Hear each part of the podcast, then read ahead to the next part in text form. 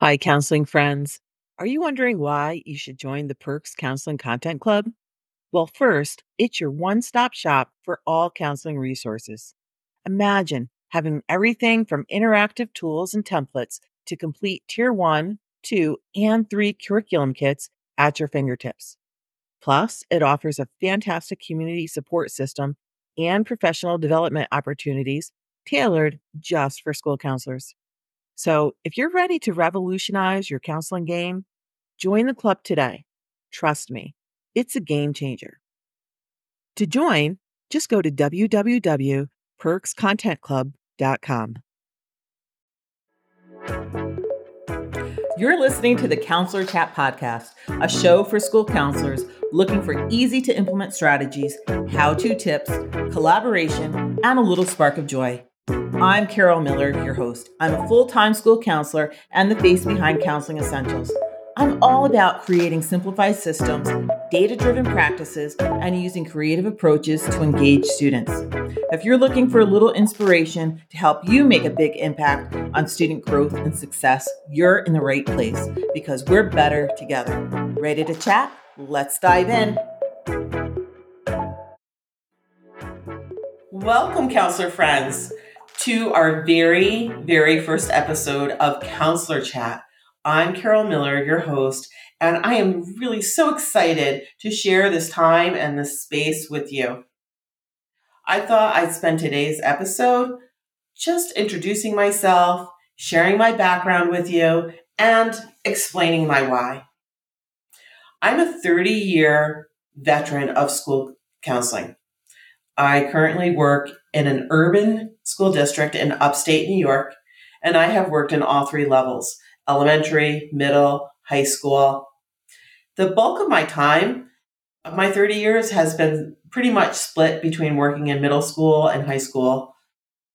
And um, it's really only recently that I be- became an elementary school counselor. I've only been an elementary counselor for the past five years. And right now I'm working with K through sixth grade. I really do love everything that there is to love about school counseling. And I am just excited today about my career as I was my very first day that I started. I feel a little bit more secure in what I'm doing, but I still go in each day with that same amount of energy. My husband likes to joke around all the time, and he likes to say that I am the idiot savant of school counseling. He always tells people, Yeah, she does school counseling really well. Other things, though, eh, it's like questionable. Thanks, Mark. I appreciate your your your your confidence in me, but you know, I can do other things too. But in addition to being a school counselor, I'm also a mom, and I have three boys. They are all college students, but they all live at home. And that is crazy amongst itself. I'm also the mom to Lucy, our dog, and our two cats. And they take up a crazy amount of time because they are all very, very needy. I love them all, wouldn't trade them in for a bit. When I'm not doing things related to school counseling, I don't know what else I'm doing. I'm always doing something related to school counseling. But I guess you could find me like doing stuff with my family and just hanging out with some friends. I, um, when I first became a school counselor, uh, I, well, I didn't always want to be a school counselor, to tell you the truth. When I first was going to school, and as an undergrad, I was actually all about biology and pre med and, you know, blood and guts and gross things. And I really loved it. But then I became a little bit more involved and I realized I didn't like waking up at three o'clock in the morning and I didn't like being on call all the time. And that kind of did it in for me. You know, I decided that there was much more to life that I wanted to do besides live around biology and, and being a doctor. And I looked out for other things that just had a calling. Around the same time that I was questioning, like, what do I want to do? I really became involved with student activities on campus. And I was involved in student government and some other things. And the woman that was in charge of all the campus activities, her name was Nancy Graham. And I thought Nancy had the most perfect job in the world. She got to work with students, she was doing fun things. I, I loved the hours that she worked. I was all about it. So I asked her, I'm like, Nancy, how did you become the director of student activities? And she looked at me and she simply said, I had to be a school counselor first. I was like, what? She's like, yeah, I was a school counselor first. I was like, a school counselor. And so, of course, I had to go and research and find out all there was to know about school counseling. And the very next day, I went in and I changed my major from biology to anthropology. And I'll tell you why. As I started researching and looking at different programs, who has school counseling? Where could I go? Where could I study this? What do I need to do? One of the majors that was a requ- that they asked for was either bio, excuse me, not biology, was either psychology, sociology, or anthropology. And because I had more credits in anthropology than sociology or psychology, I changed my major to that. And from there, I haven't looked back. After I graduated with my degree in anthropology from SUNY Albany, I went on to Sage Graduate School in Troy to study guidance and counseling. And it was there that I really did fall in love with everything that there was about school counseling. I had a professor there. His name was Dr. Peter McManus, and Dr. McManus just had all these stories. He was pretty amazing. He really, if there was something to be seen or an experience to be had, he had lived it. And he shared those experiences and those stories freely. And as I went on in the program and I did my internship and I started working with kids myself and I got to hear their stories, I fell in love with it even more. But the one thing Dr. McManus always said to us was as you take your oath to become a school counselor, he's like, you really need to do two things. You have to make a promise to not only serve your students, but you also need to make a promise to serve the profession. I don't think I quite understood what he meant by that at the time, but I always thought, hmm, I need to serve my students and I need to serve the profession. So as I first started out, I went to the school, local school counseling association meetings and I became involved. And then I started um, going to some sessions and they had like a little mini conference. And I said, ah, maybe I can present or maybe I can do th- something to help out. And I really thought that was serving my profession. And then somebody said, why don't you join NYSCA? Which is our state organization. And I was like, oh, that's $50. And I don't know if I can really afford that.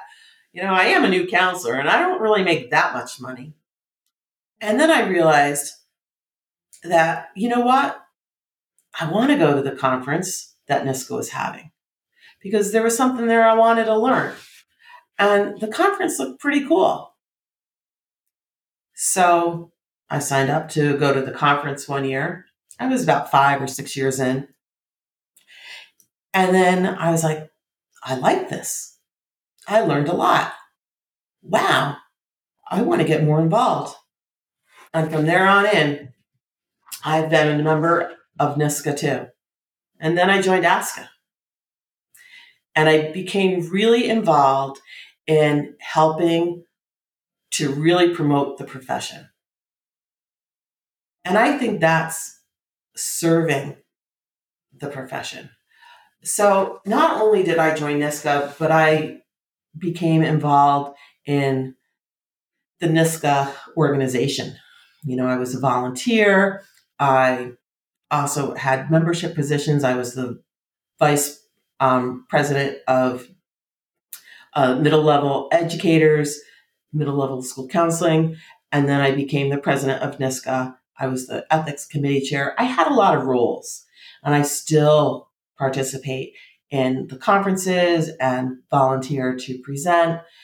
And I think serving the profession really is about sharing your knowledge and the joys that you have about working with students to others, whether they're other counselors or administrators or people that really don't know what you do. And that became an important part of what I do. That's really one of my whys. And so, with that, I think it's so important to serve the profession because that's where we learn and grow.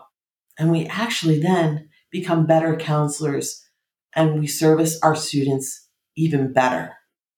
And that's really what the profession is all about. But you really can't be your best in serving students without also serving your profession. And so, my why, I think, for having this podcast is to serve our profession, learning, growing, and trying to really do our best to help kids. And I'm excited to share what I've learned over the past 30 years, as well as hear from some really outstanding rock star school counseling counselors as to what they do in their program so that I get to learn their tips and tricks and hints and how to do things even more efficiently. Because I'm all about saving time and working smarter and not harder. Because you can work smart without having to put in 18 gazillion hours. And you can work smarter by learning how to organize better or how to do things that maybe is a little bit more efficient. And so I'm here to share that with you. A few years ago, I went to um, the ASCA conference in Denver. I've been to quite a few ASCA conferences, but I remember it being the one in Denver. And there was a keynote speaker there. And I'm sorry, I don't remember his name, but I remember his story because it is one that I have truly taken to heart and has become a part of my work as well. And his story was like this it's about really the forest and its creatures. And so every morning in the forest, a lion wakes up and a gazelle wakes up. And every morning when the gazelle, the beautiful, beautiful gazelle wakes up, the gazelle thinks, boy, if I want to live today, I have to run. And I have to run faster than the fastest lion. And when the mighty lion, that beautiful beast, wakes up in the morning, says to himself, if I want to eat today and I want to live, I have to run fast. I have to run faster than the fastest gazelle. And I think what this all means is that we really need to remember what our why is. And then we have to run after it. We have to run as hard and fast and with all our might as we can. We have to remember what it is that we need to do when we wake up in the morning until we go to bed at night and go with it gung ho with full force. And I think when we do that, we live with such purpose and with such meaning. And our why becomes even deeper and rooted within us. So, my friends, that is a little bit about what I want to do on this podcast share the whys and the spark and the motivation and the learning with you. I truly cannot wait. Today was half day in my school. And I share an office with my co counselor. Her name is Ashley. You can give her a shout out. Hi, Ash. And we were talking today about just the need for really good professional development because, you know, as I'm sure a lot of you are, we're kind of lumped in with everybody else in our district as here's some here's some professional development. Go go have at it, you know? And it doesn't matter if it's really relevant to us or not, but we're going to partake in it. But I want to focus in on just school counselors or counselors, mental health professionals in their buildings. So, my friends, welcome to the Counselor Chat podcast. I hope this is one of uh, very many to come along. And I have a really big ask of you too, if you do not mind. This is a brand new podcast, so a lot of people haven't heard of it. If you have thought, wow, this could be kind of cool and kind of interesting, I would love if you would grab the link and share it with one or two of your counselor besties. And if you would be so kind to leave a review, your review means the world. Because in the world of podcasting, it means that somebody might actually get to hear this because reviews will help it come up in a search. So if people are looking for a school counseling podcast in a search, hopefully with some reviews, this one will actually pop up. So those are the asks that I have of you. Until next time, until we chat again, have a fantastic week.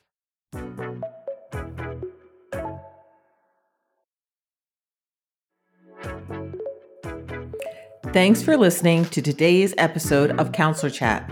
All of the links I talked about can be found in the show notes and at counselingessentials.org forward slash podcast. Be sure to hit follow or subscribe on your favorite podcast player. And if you would be so kind to leave a review, I'd really appreciate it. Want to connect? Send me a DM on Facebook or Instagram at Counseling Essentials. Until next time, can't wait till we chat. Bye for now.